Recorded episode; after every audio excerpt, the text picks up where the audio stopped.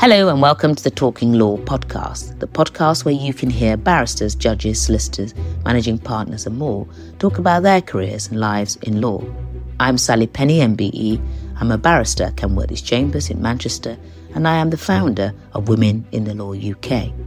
Today, I'm delighted to be interviewing on Talking Law Nicola Williams.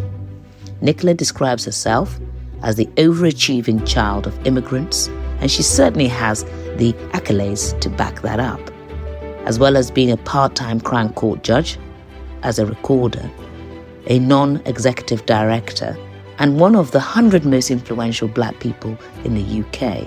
Nicola is also an author whose latest book, Until Proven Innocent, was published in early 2023 by Penguin. Uh, when we spoke, I interviewed her and really wanted to go back to the beginning before all of the successes to find out why a career in law appealed to Nicola. I always knew that I wanted to go to university. The question was what to study. I also came from a family that really, really actively prized and pushed education. So it wasn't that myself and my brothers were hothouse, but it was just an expectation that we were going to go into university.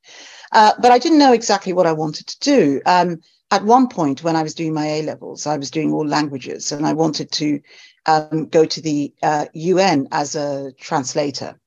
Um, yes. And then, yeah, I really, really wanted to to do that. Actually, I've just come back from a holiday in the States and we were staying right next to the UN building. So that was really quite nice. um, uh, but then I, I but then I found that I like to debate. I'm actually much more of a natural introvert than people think.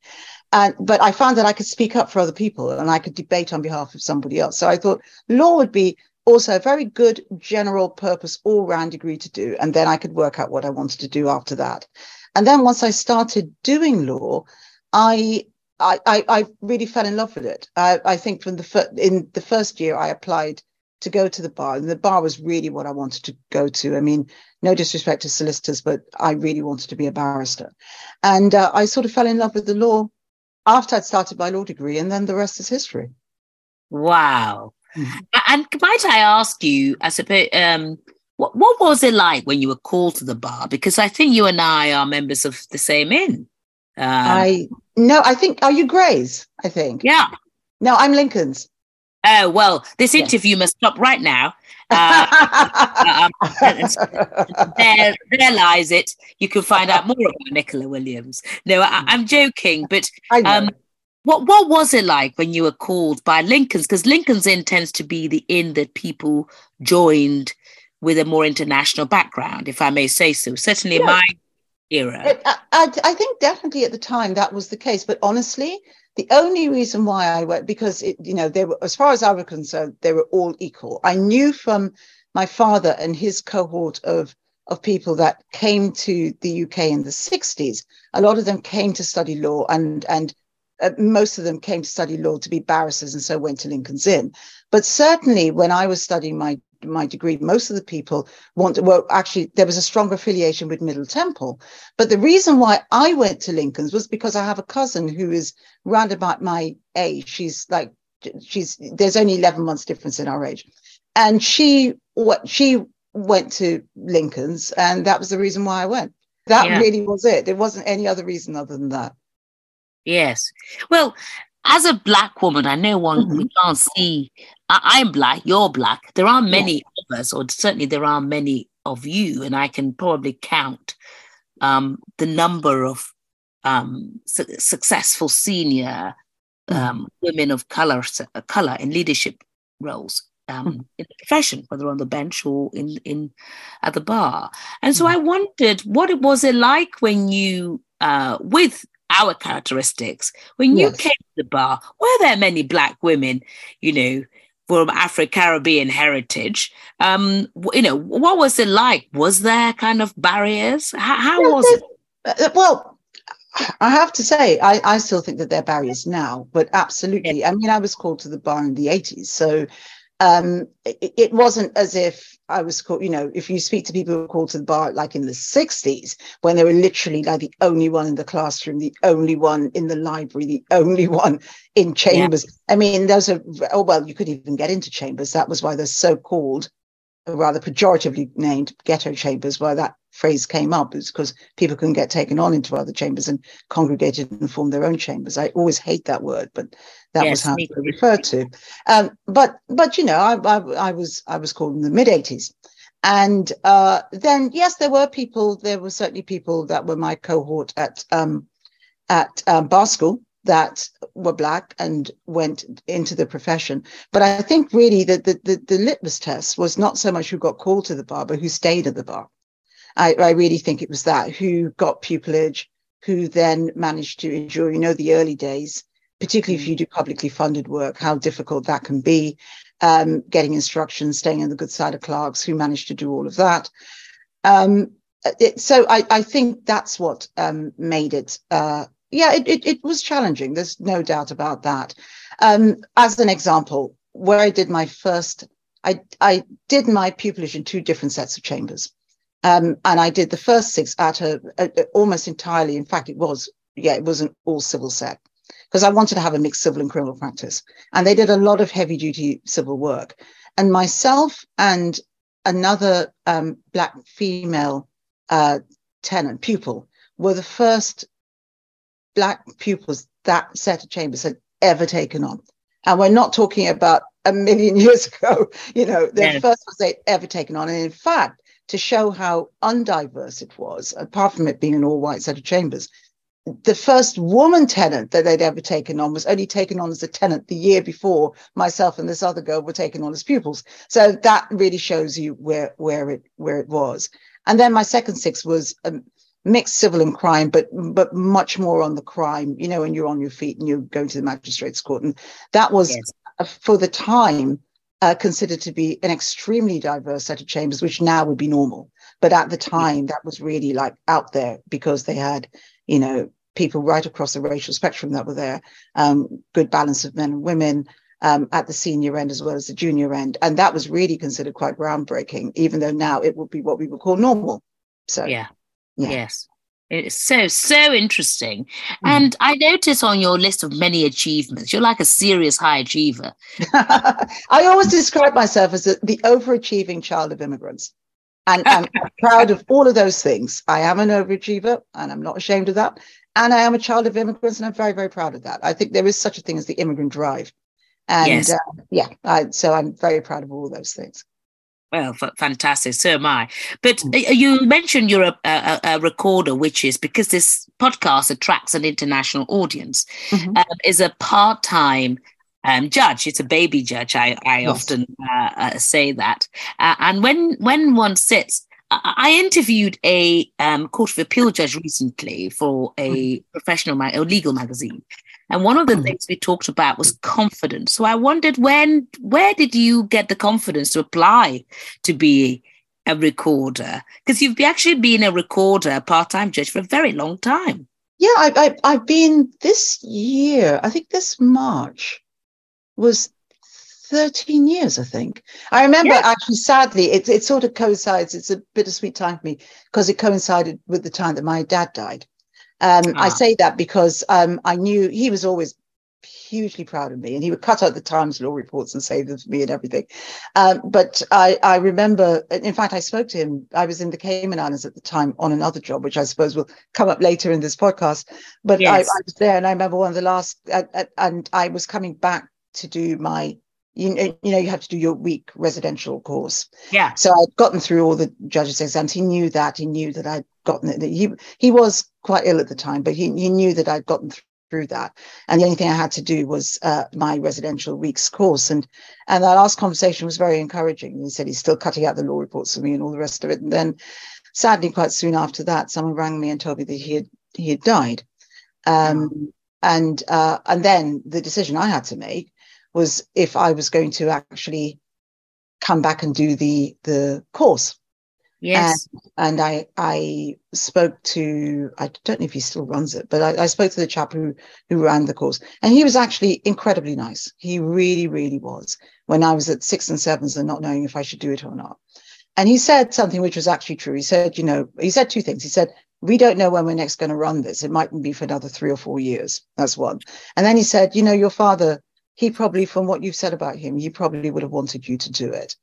and he was right. He would have wanted me to do it. There's no question about that. But it was difficult. It was very surreal. But people were very kind to me. All, all the clearly all the all the lecturers had been told. They kind of softballed me some questions, and uh, you know we still had the tests and everything, but it was more rigorous with other people, I think. And yeah, um, yeah, I, I, always remember it as a kind of bittersweet time. But I know he would have been. In, he he was incredibly proud when I showed him the the you know the queen has to sign off the list and everything so uh, when when he saw that and i know he would have been very proud to see me being sworn in i know that so yes which is wonderful which is wonderful but the question i asked was mm-hmm. how did you have the confidence to apply because one of the apply. okay yeah. well this is the thing and this probably will when you hear about at least one of my favorite books um, you'll you'll know why i say this um, i think despite being an introvert, which I really am, people don't believe it, but I am. Yeah. I, I really like it. I really relish a challenge, and I am ambitious. And and I thought, well, I could, you know, Sally, you and I both know that you know if you go into court often enough, you see a wide range of judges, both recorders and full timers, and a wide range of judicial skills. And then you realize, well, you know, if so and so can do it, I think I can do it. Um, yeah. So I had that sort of kind of ballsy self confidence in my intellectual ability to do it. And yeah. and I and I do like a challenge. I really don't like the idea of anything beating me at all. Don't that's a good thing or a bad thing, but that's really what it is. But but it doesn't mean that you don't get the wobbles every so often. I mean, after I'd gotten through all the exams, the five stage process, because I think I was either my cohort or the cohort just before me were the first ones to do that proper exam process rather than it being a tap on the shoulder. Um, so I think once you get through that, you know that, well, you know, I've been blooded, if you like. I, I, I, I have been tried and tested and appointed, and I can do this, as opposed to perhaps if someone in the, the old fashioned way, which was not very transparent, I mean, if anybody should have doubts about their ability, perhaps it should be some of those people, although some of those people are, are some of the finest judges I've ever come across as well. So I think it was that. But the, fir- the very first case I heard, that was very nerve wracking. Um, every so often I still get that. I don't think that sense of nervousness really goes away. And I think yeah. you should be a bit worried if it if it does go away completely, because then I think you're a bit blasé if it does. Yes, uh, quite. I mean, I, I agree with you. I, I I often think that mm-hmm. um, that's sort of. Uh, uh, I think I'm an adrenaline junkie. Mm-hmm. Um, I don't say that because I've competed in a marathon recently. Yeah, I know that feeling uh, of of going there. Now, I want to talk about books because yes. at Women in the Law, we've got a book club. You're up to come up on it. We can't wait. Okay, but you, you two books mm-hmm. published by Penguin. I mean, they've even yes. got a proper publisher. I'm like, where's this? This is a compliment. Right, I'm nowhere near. And tell me your first book, which I've read. It is great. I don't want to give too much away because I want people Thank to um, read it. It's called Without Prejudice by Nicola Williams. Thank you. How did that come about? And then you backseed like a major global publisher too. That is a story. It really is. I would honestly say there are things, particularly around my writing, there are things that happen around that that with the best will in the world, the best, all the best planning, I couldn't have made happen. So without prejudice, that was actually first published in 1990, late, no, July 1997. And then it was republished in uh, February 21. And yes, uh, the first correct. the first time it was it was oh my gosh all right this is the speeded through Cliff Notes version because it really even telling it it sounds a bit sort of fantastical to me. I was doing a long and quite difficult in terms of the people I was co-defending with um, civil case outside of London. And I would I was traveling up there every day, and you know I was sticking to it, and I'm glad I did because it, it actually when it eventually paid, it did pay quite well. But um, it, it was trying in lots of different ways. But uh, back then, I was a Cosmo reader. So I was reading Cosmopolitan and I saw that they had the Women of Achievement Award. And I thought, well, you know, I could do this. But then I thought, well, I don't really want to ask anybody to, I feel a bit shy about asking people to put me forward. So I thought, well, all right, I'll put myself forward. So if it doesn't, if it doesn't work out, no one's going to know. And if it does work out, that would be great. So I nominated myself in the professions category. Then I didn't hear anything for months. And then I got um, a, a, letter saying I was down to the last hundred in the professions category. Then I didn't hear anything for ages. And then I was invited to come to the Dorchester where they're going to make the, the prizes in each category. Mm, and nice. I, at, at one point I was thinking, well, I'm not really sure I can come because of work and everything. But I was saying I should have realized this. Oh no, you really must come. You really must come. Um, anyway, I, I, I went there, and my category was one of the last ones to be announced, and um, it was actually um, Helena Kennedy that announced the the winner. It was all the professions, not just the legal profession. And she started yes. off by saying, "And the person who's won this is a member of my own profession." And then my name was announced. I did not have a clue before that. I really didn't. Nobody tipped the wink to me, nothing. So I was shell shocked as I walked up to the stage to get my prize. So, so there was that. And then whilst I was there, uh, somebody who was making, uh, she, a, a woman approached me and said she was making a documentary about barristers and asked me whether I would want to be in it. So I said, yeah. well, yes. And then that took about a year and a bit. So fast forward later, that came out. I don't even know how to find it now if I was looking for it on YouTube or something, but it came out. It was me and two other male barristers. And in the meantime, I was I'd started writing, but I didn't. I was in full time practice. I didn't want to tell my clerks. I didn't want to. Didn't even want to tell members of my family because you think you've got a book inside you, and I do believe um, most people have at least one book inside them. But it, getting it from inside you to, onto a page and someone taking you seriously is, is a completely different thing. So I was writing away quietly, and then I got a letter from a literary agent saying they were just like surfing the channels and they happened to come across my 20 minute segment in this program. And they said, I think you've got a book in you. If you've been approached by other people, please ignore this. But if you haven't, please come and talk to us. Wow. So I thought, wow, this is this is it. so, yeah. so I went and I and I met them and I signed with them. But like in all in all interesting tales, it didn't really work out the way that I thought because ultimately they wanted me to write a different kind of book. They wanted me to write a sort of sex and shopping, Jackie Collins legal novel, and and I didn't want to write that. So we parted ways, and I I didn't know what to do then. So all I did, I just looked at all the spines of the books that I I used to read a lot of legal fiction back then, and I just sent it off to um, different publishers and it one of them was um, Headline, uh, which is an imprint for Hodder and Stoughton. And it had actually gone in because it was submitted not by an agent. It had actually yes. gone into the slush pile, and someone fished it out of the slush pile and put it on the desk of one of the editors and said, "I think you should read this because I think it's really good." And that was how I got my deal initially with um, Headline. And then wow. uh, I, that was it. That was how it happened. And then I, but believe it or not, despite all of that, I actually, because I was still in full time private practice, and you know, you're sort of you're hustling, you're grinding, you've still got your practice to to to keep yes. up. And um, I started. I, I, I was writing between midnight and four in the morning. That was how I finished that book. And then uh, I, but then I started to have sort of doubts about whether or not I could do it again. And as a result, I had a two book deal with um, Headline, which I didn't fulfill because I never did the second book. Had a real sort of crisis of confidence. And I didn't write for a very, very, very, very long time after that. And then fast forward to just before the first lockdown, probably early 2020, I was invited actually by by someone who I think is a mutual friend on on on a WhatsApp group that we're currently on. Um, yeah. I was, I was in, I was invited, Susan, and I, I was invited by her to um, go to, she worked around the corner from me when I was the ombudsman uh, for the UK Armed Forces. She worked around the corner from me and she'd invited me. She's very quiet, but she always has her ear to the ground. And she invited me to an, an event at Slaughter and May's.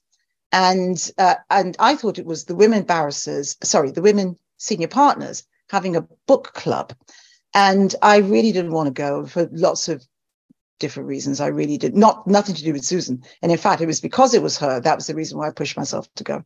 So I arrived, and this was like no book club that I'd ever heard of. First of all, they had piles of books from Bernardine Evaristo, Malorie Blackman, Diana Evans, and Louise Doughty. And there are all these piles of books on, on the table. And then I looked around and there were people serving prosecco and very nice nibbles, and and it was a top floor of Slaughter and Bass. I thought, well, okay, well, this is a book club with a difference, or maybe I've misunderstood. And yeah, I, I want to go to this book club. It sounds yeah, I, I, think I think I misunderstood it, but I mean the, the senior women partners were there, but I think I, I, certainly it wasn't like anything I'd ever been to. And then um, Bernardine Evaristo spotted me, and oh I, God. I, I only knew her because I then realized that not only were the books there, but the authors were there as well. So uh, Bernardine Evers, because she's tall like me, I mean, she spotted me, and I, and I, I only knew her as someone who read her work. I didn't know her as a friend or anything like that beforehand. And she clearly has a good memory for faces because she said, "I know you, don't I?" And I said, "No, I don't think you do." She said, "Yeah, you wrote that book ages ago, that that sort of legal crime book, didn't you? And I said, yes. And she said, what happened? Why didn't you write another one? And I just looked a bit shamefaced and I said, well, you know, life got in the way. I kind of lost faith in myself. And she just looked at me really quite sort of quizzically. She said, that's a shame. I thought it was really good. And that was it. And then, uh, I, I, in the meantime, I, I've decided I was going to start writing again. Um, you know, I just had an idea, it was burning a hole in my brain. And I just had to get it on paper. Even if no one read it, I had to do it. And then we had the lockdown, of course, which meant that I, I would use my commuting time to write. But, you know, I thought that was a lovely encounter from Bernardine, encouragement for me, but um, nothing more than that.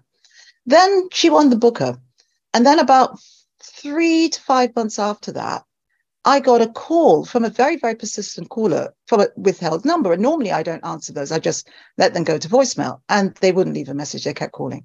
So eventually I just answered and was rather ungracious, I think, when I answered. And the person said, Oh, you don't know me, but my name is Hannah and I'm calling from Penguin.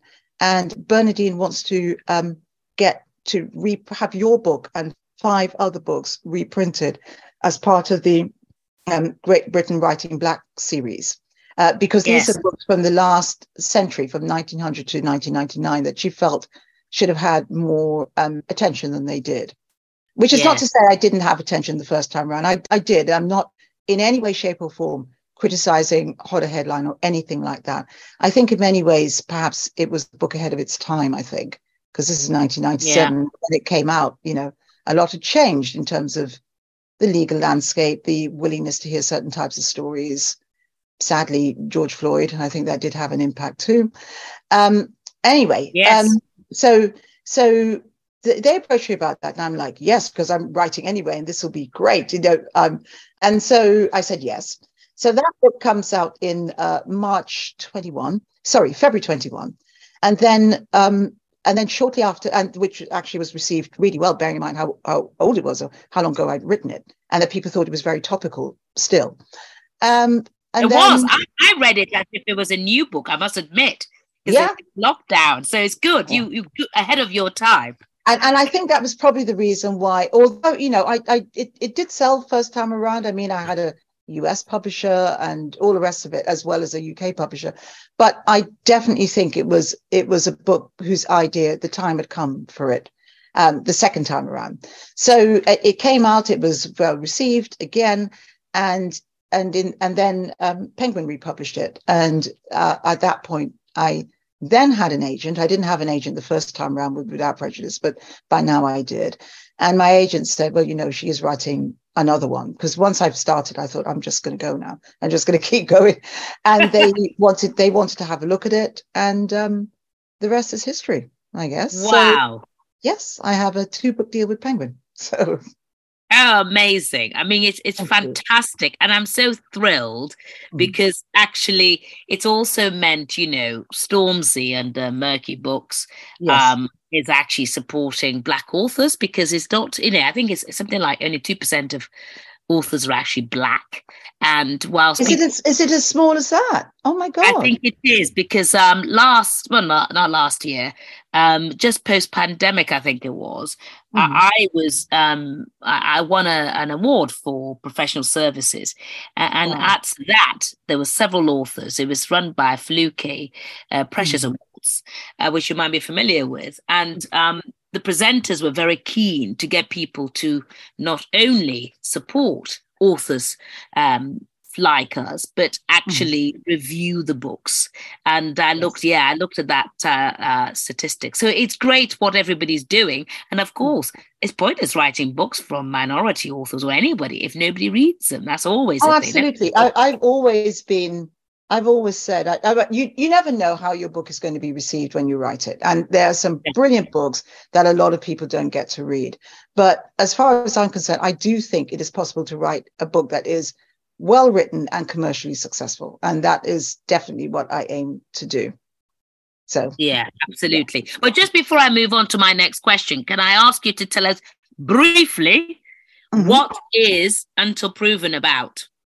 Okay, until proven innocent is sort of the flip side of, as you know, um, uh, Sally, the the typical the barrister's dinner party question: How can you represent someone you know is guilty? And that was the impetus that that led to me writing without prejudice.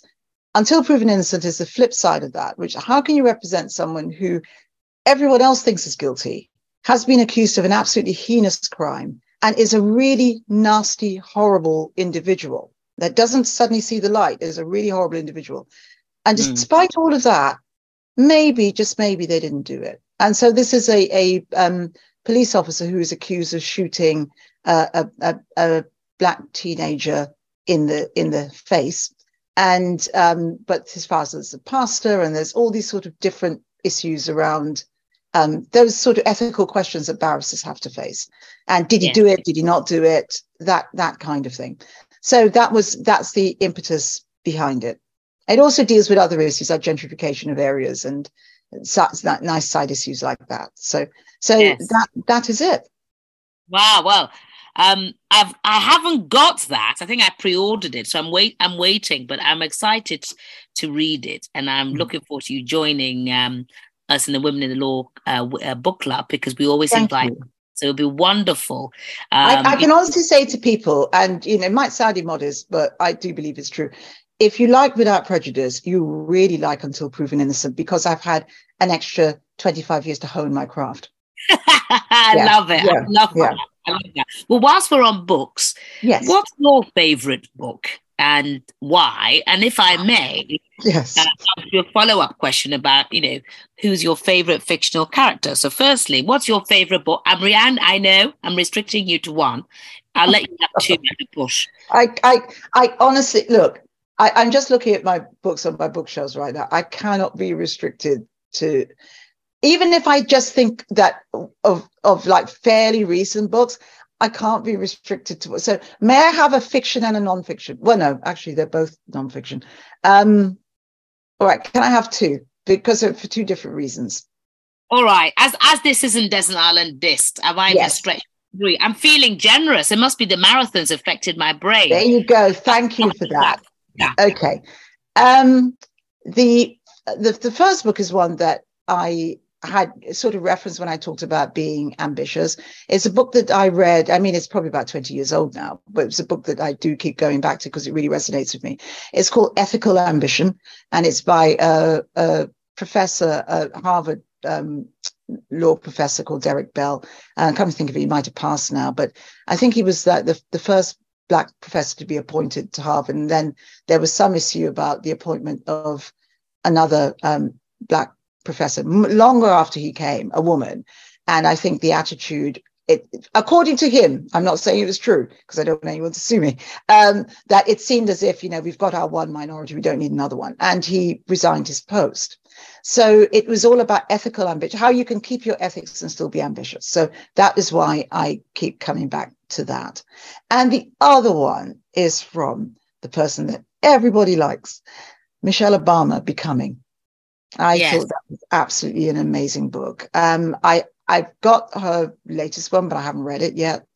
Um, but I just think in, in in in what it says about her and how she's navigated certain things and her outlook on the world, and I I just yeah, I mean at the risk of I sound a bit like a fangirl if I talk about her too much, but yes. but uh, those those two books. I mean, I, honestly, I could I could do a whole list, a whole list. Yeah. Like I love Shakespeare, and I started off reading Shakespeare. That's still my love. When my mum came to this country, um, they had uh, she read Shakespeare when she was pregnant with me, and she said that's the reason why I like it. Um, so Uh, so, but those two, and thank you for allowing me an extra one. So yes, and aren't I generous for now? And then tell me, um, you know, as I'm looking at you visually, you look quite mm-hmm. glamorous. You know, your hair's down, you've got your glasses on, yeah. very tidy office. Um, you know, what's your favorite fictional character? Now, you know, legal character. Oh I mean. God. Uh, um. Well, I, I, I, I was going to ask for two, but all right, this time I'll, I'll just stick with one, actually. Um, I think it's funny, it's changed over the years.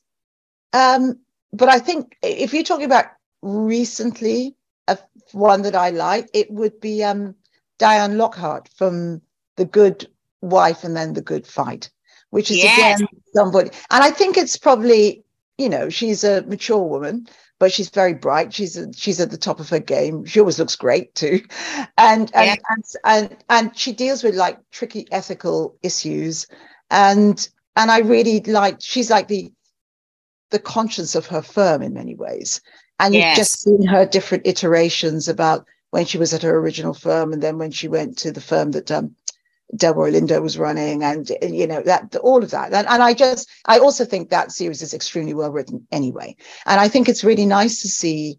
And I suppose you know, as I get older, I'm probably looking at the the way that um, parts for like women over 40 are drawn and it's really nice to see somebody who's not a, a caricature or, or anything like that so so I, I so that's the reason. I mean, if you if you if you were going to let me have another one, I would say she she is a lawyer but not a lawyer. So I would say um, Olivia Pope from Scandal, uh, because I just think that's also a very interesting uh, role. And I did have the um, the good fortune to meet the real person of, of on whom that. No, I did. Wow. Yeah. yeah, I did. And, and now I'm trying to remember the the, the woman's name. I nearly swore, but the woman's I name. I was trying to remember. Oh my gosh she really is based on a real person. I did meet her. It was at a conference in the States. And um, she was surprising. I, I, think she's somebody who, probably because of the work that she's done, she likes to keep a low profile. But then she yes. came and she spoke. It was a very high end law, legal conference. And so she came, and, and it was actually in Washington. So that's probably the reason why she spoke. Um, but she was also very impressive. So, yeah. That's just amazing. And of course, the series Scandal, which is a fantastic series, I also yeah. watched and loved it. And I didn't watch yeah. much time. Um, yeah. it was another... It's also very, very well written as well. I love yes, it well written dramas. I love to see it. Yeah, so that I was going to say, brilliantly written by um, Shonda Rhimes, yes. who, of course, deliberately writes characters for Black women well, and yes. all backgrounds really. She, of course, grew, uh, wrote Grey's Anatomy, which showcased, yes. you know, uh, the diverseness uh, yes. of America. And I think she's behind Bridgerton as well. I, even or not, I've never actually seen Bridgerton, but I know she's. I think she's behind it in some way. Yes, well, you should because um, there were of course books. So i've read the books and i've seen one or i think the first series. But um yeah i, I think it's it's really great. And it's mm. important for authors to write part of course for um you know actors of all characteristics. Of so we, they don't even go to the states. So no pressure nicola. Um well, well do you know there is actually and i think this this is known so i can say this there is there is some TV interest in, uh, or, or let's say the screen rights have been optioned for Without Prejudice. Wow. Oh, I yeah. can't, I can't wait. Now, yeah. because we started talking about Bridgerton and, um, you know, actors' parts and so on. Um, mm-hmm. Lawyers, or those are the bar like us as well, we yes. love the theatre. You know, I sit yes. on a, a theatre board, and um, and so I wondered, what do you do for your well-being? You know, to kind of look after yourself um because you look great i mean you didn't know how old you are i'm old enough not to tell anybody you don't, have to tell, you don't have to tell anyone people tell me no. all sorts enough no. but not on here i just no. wondered how you look after yourself because let's face it you know well mm. the bar we've got better at well-being we talk yeah. about it law care doing great things but the truth mm. is it's still long hours it's still yeah early starts. So, how do you look after your own well being, or how would you, and your own mental health, I guess? Well, when I was at the bar, because I was at the bar for 16 years and then I left and I became an ombudsman. So I was an ombudsman for ah. police, for defense. I, I, lived in the Cayman Islands for five years and I was an ombudsman there. Um, I, I, but when certainly when I was at the bar, it was people. If if you had any sort of, I, I would even say a mental health crisis, if you were just having a difficult time, it yeah. might be even if, it, uh, and heaven help you if it was a full blown crisis like depression or something.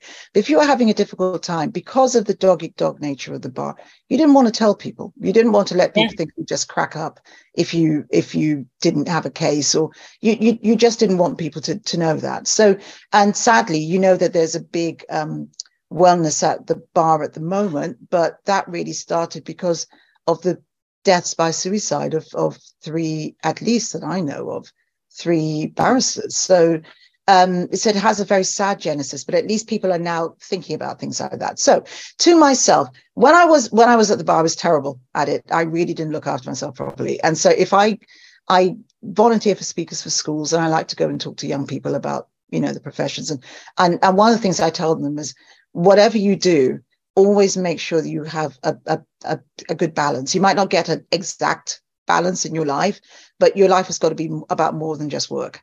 It's got to be about other things that replenish you. So it, it could be anything. I mean, honestly, sometimes sometimes it's watching Judge Judy with a glass of prosecco and some grapes, uh, or, or, or just like sitting back and reading you know, and and not all not everything i read is highbrow i have to tell you that uh, mm. it's a real mix of high and lowbrow actually um sometimes I, I but i do like i love going to the theater in fact, um, I've just come back from New York and I saw two plays when I was there. Uh, in, mm. One of which was Prima Facie. Oh, I, I love that. I you mean you got to see it in real life? I beg your pardon, sorry?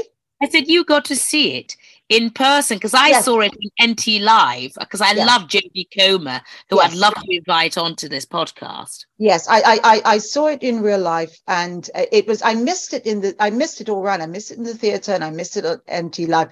And just when I went to the states, it opened the same day I was there, and I thought this is a sign. So I've yes. got to go and get a, a, a, a, a that it was once they won the awards, the seats were very expensive, but I thought I've got to go and see it, and I'm so glad I did. Uh, Jodie is absolute tour de force. She really, really is, and what it talks about is very important to talk about. And and there's they're doing a whole thing with showing it to teenagers and and issues around consent in the states as well. So that I think is really good. So I do like I love the theatre. I love music across the piece. Um, I, I, I like, and not just because they're a diverse orchestra, so that does help, but Chineke, I think they are brilliant as an orchestra. But I, but I like, I like classical music. I love jazz. I love all sorts of stuff.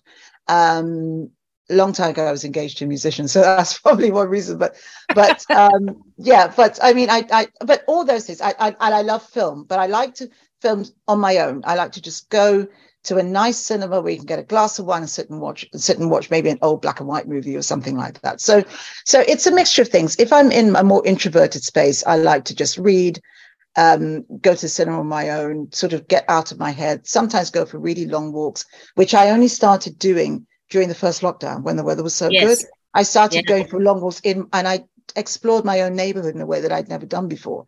And so I still love doing that. I just, I, I really love doing that, particularly if the weather is good or early in the morning. And sometimes I just like to be with my friends and go out, hang out. Still like to dance if I can. I except you have to be, you know, I, I only go to age appropriate places if I'm going to do that. I don't want to be dancing with a whole bunch of kids. So, but, you know, or, or, or that's the, the different types of things. Um, but I, I, I always tell uh, but this is something I've actually only learned as I got older. When I was young, I didn't have a handle on it at all. So I was just working, work. Come to think of it, I probably had to pass 40 before I changed. Um, yeah. And I didn't realize it. I just didn't realize what I was doing. I was just working almost to the point of burnout. And um, so I would absolutely tell people don't even get near to that. Just don't. Um, particularly if you're doing cases that are very challenging, like very challenging um, cases involving children, for example, or yeah. very nasty murders or anything like that, you really need to, you've got to have some balance. Otherwise, you, you know, you, you, you just, you will break down. You really will. And, yes. and I think it's even now that I, I, I only, in order to write, I knew if I was going to write full time, I'd have to give up something. And what I have given up is, I suppose, a, a full time practice uh, or working full time in any other capacity. So, what I do a lot of sitting, and I'm even with judges, I would say, I mean, I've not had this discussion with judges, but I think probably especially with judges, you really need to have a good balance in your life, whatever that balance is, however you find that balance, that is. Fantastic. Well, let, we're coming to the end of the podcast, but before we finish, I want to ask you a, a serious question. Yes. Um, uh, you mean the rest haven't been serious? I no no no. I'm just yeah. I'm, jo- I'm, joking in a way. No, being serious. But th- this yeah. question is about advice and guidance. You know, I'm trying to use my platform to make mm-hmm. sure that the, the, women and the young people of all characteristics coming behind us have a slightly easier journey yes. in their career. And you've demonstrated, you know, the transferable skills that certainly in our branch of the profession can give you mm-hmm. in being ombudsman, a writer, part-time judge. You know, it's been wonderful. But I wonder, what would you say to somebody starting out in their careers now um, about getting into whether it's our sister profession solicitors or CILEx or, or, or, or the bar? You know, have you got any advice or tips or guidance to a young person?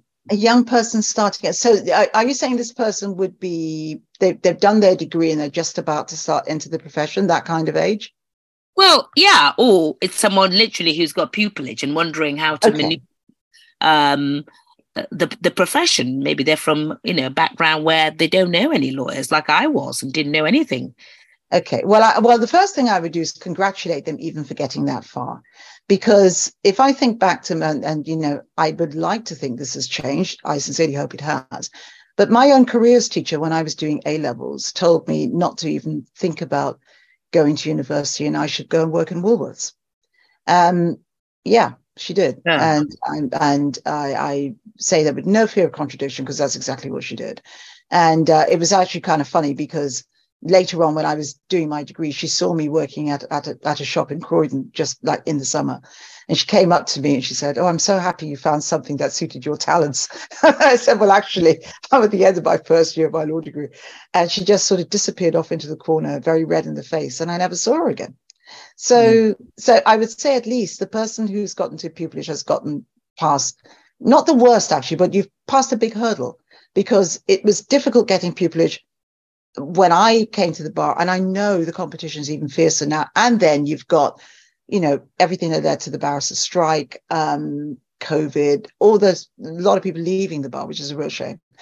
I would say um, work life balance.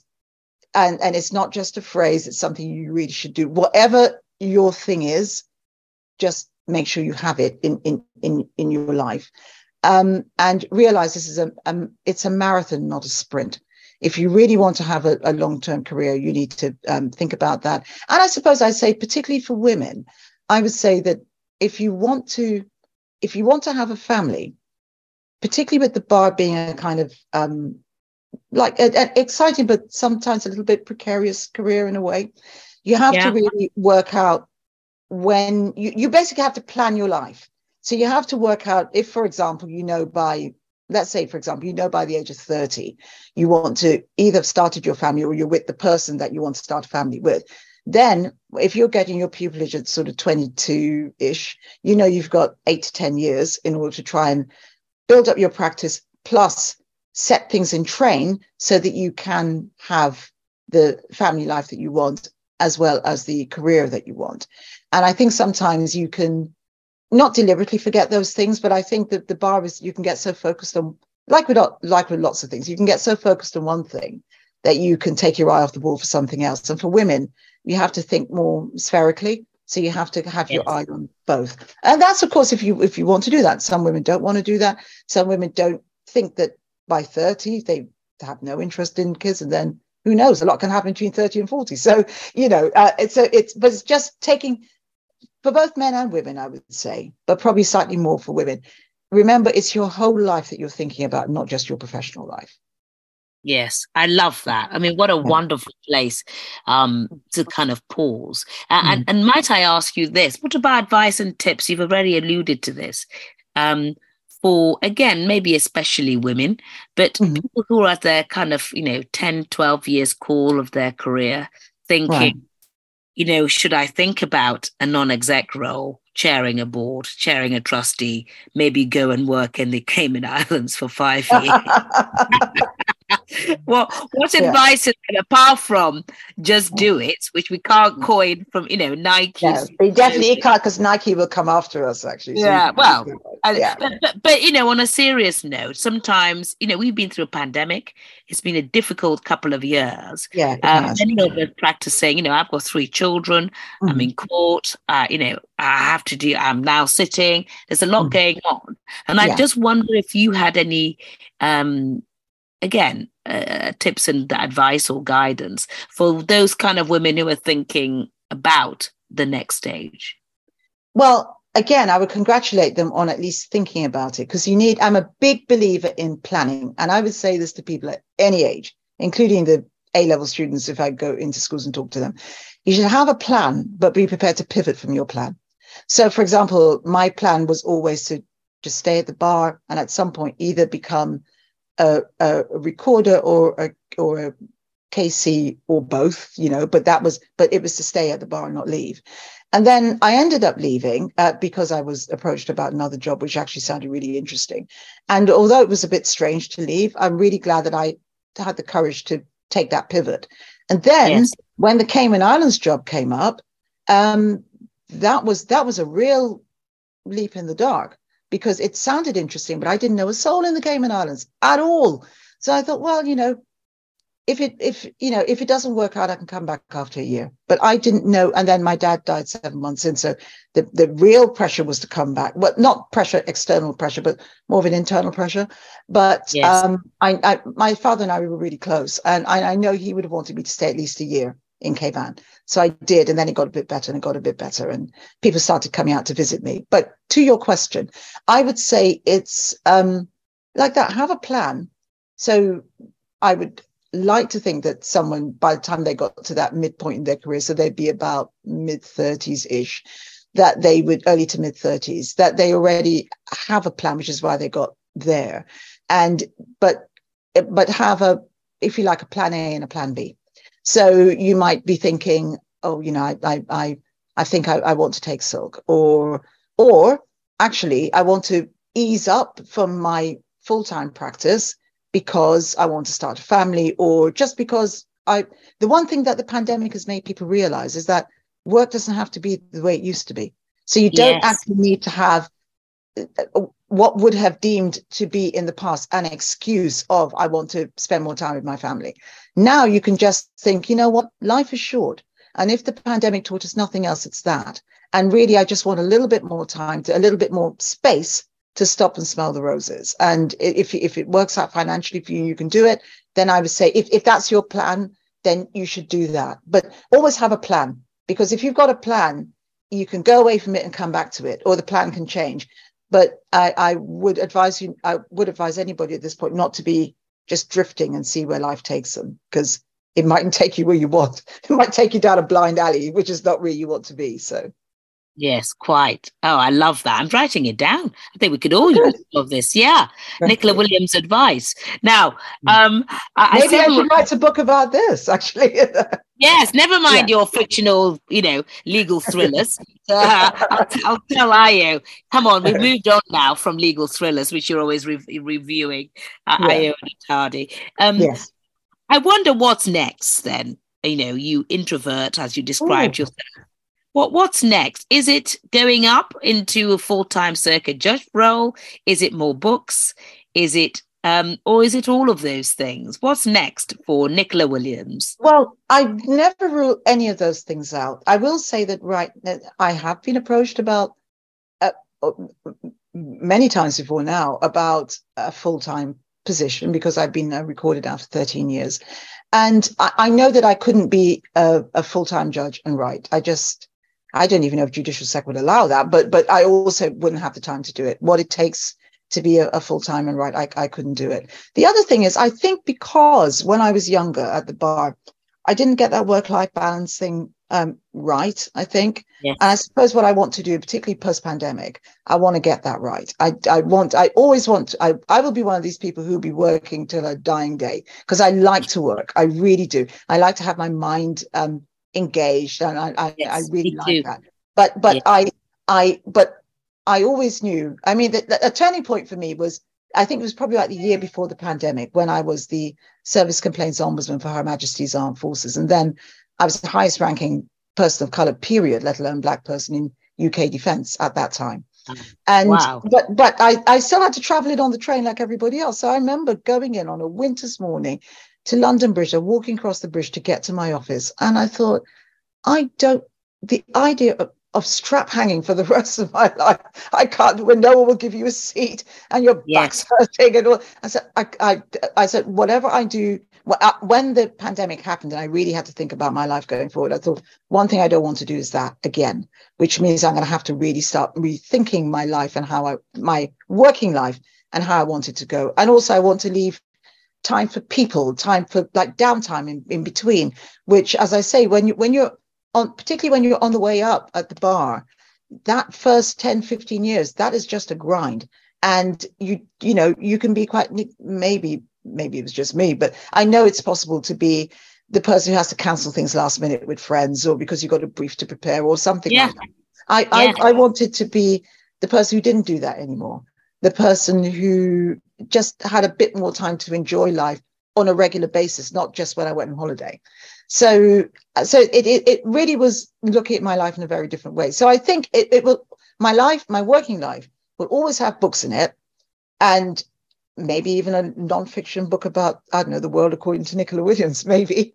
Um, but it, it will have um, books in it, and it will have the law in it because I really do love the law. Um, I don't want the balance that I have now as a recorder and an author is probably the happiest that I've been in my working life. And also, you mentioned NED roles, and I I, I do sit on a, on some boards, and that is still a new thing for me. I'm still trying to, you know, none of them I've had longer than three years, three to five years. So that's still yeah. quite a new thing for me, trying to get used to that. But I, I like the, the flexibility all that builds in. You have to be very good at your time management and all the rest of it, but I love the flexibility of that. So I, I, I really like the flexibility and choice. That's what I've got now, and that's what I want to have going forward.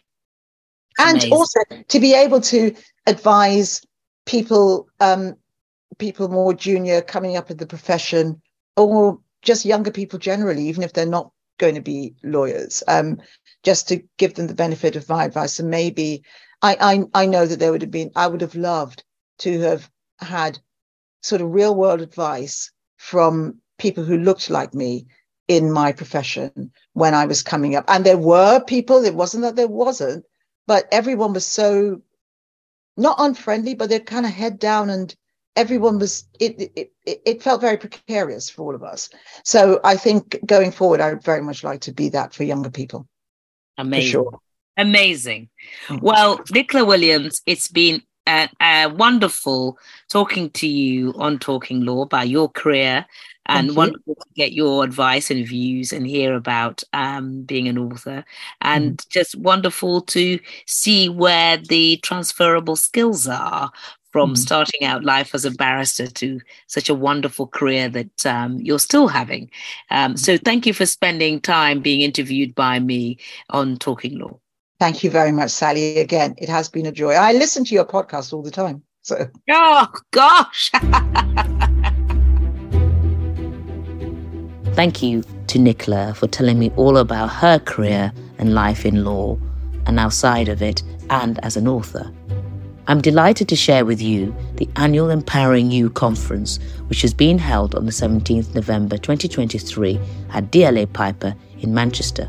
You can now book tickets through our website at womeninthelawuk.com. The Women in the Law UK annual dinner will now be held on the 7th of March 2024 in Manchester with a special guest, Baroness Hale of Richmond. If you'd like to support the Talking Law podcast, then please do get in touch. You can also write reviews about episodes of the podcast on Apple Podcasts, Spotify, and wherever you hear and listen to your podcast. You can follow me on Twitter at SallyPenni1, on Instagram, SJ Sally Penni, and on LinkedIn, typing in Sally Penni MBE. You can now catch up on over 76 previous episodes and seasons of Talking Law with plenty for you to have a listen to, with guests including barrister and celebrity quizzer from The Chase, Dr. Shaun Wallace, activist Gina Miller, former president of Law Society, Christina Blacklaws, and I, Stephanie Boyce, and so many more. Thank you so much to our production team at Purposeful Podcast. I'm Sally Penni, MBE. Bye for now.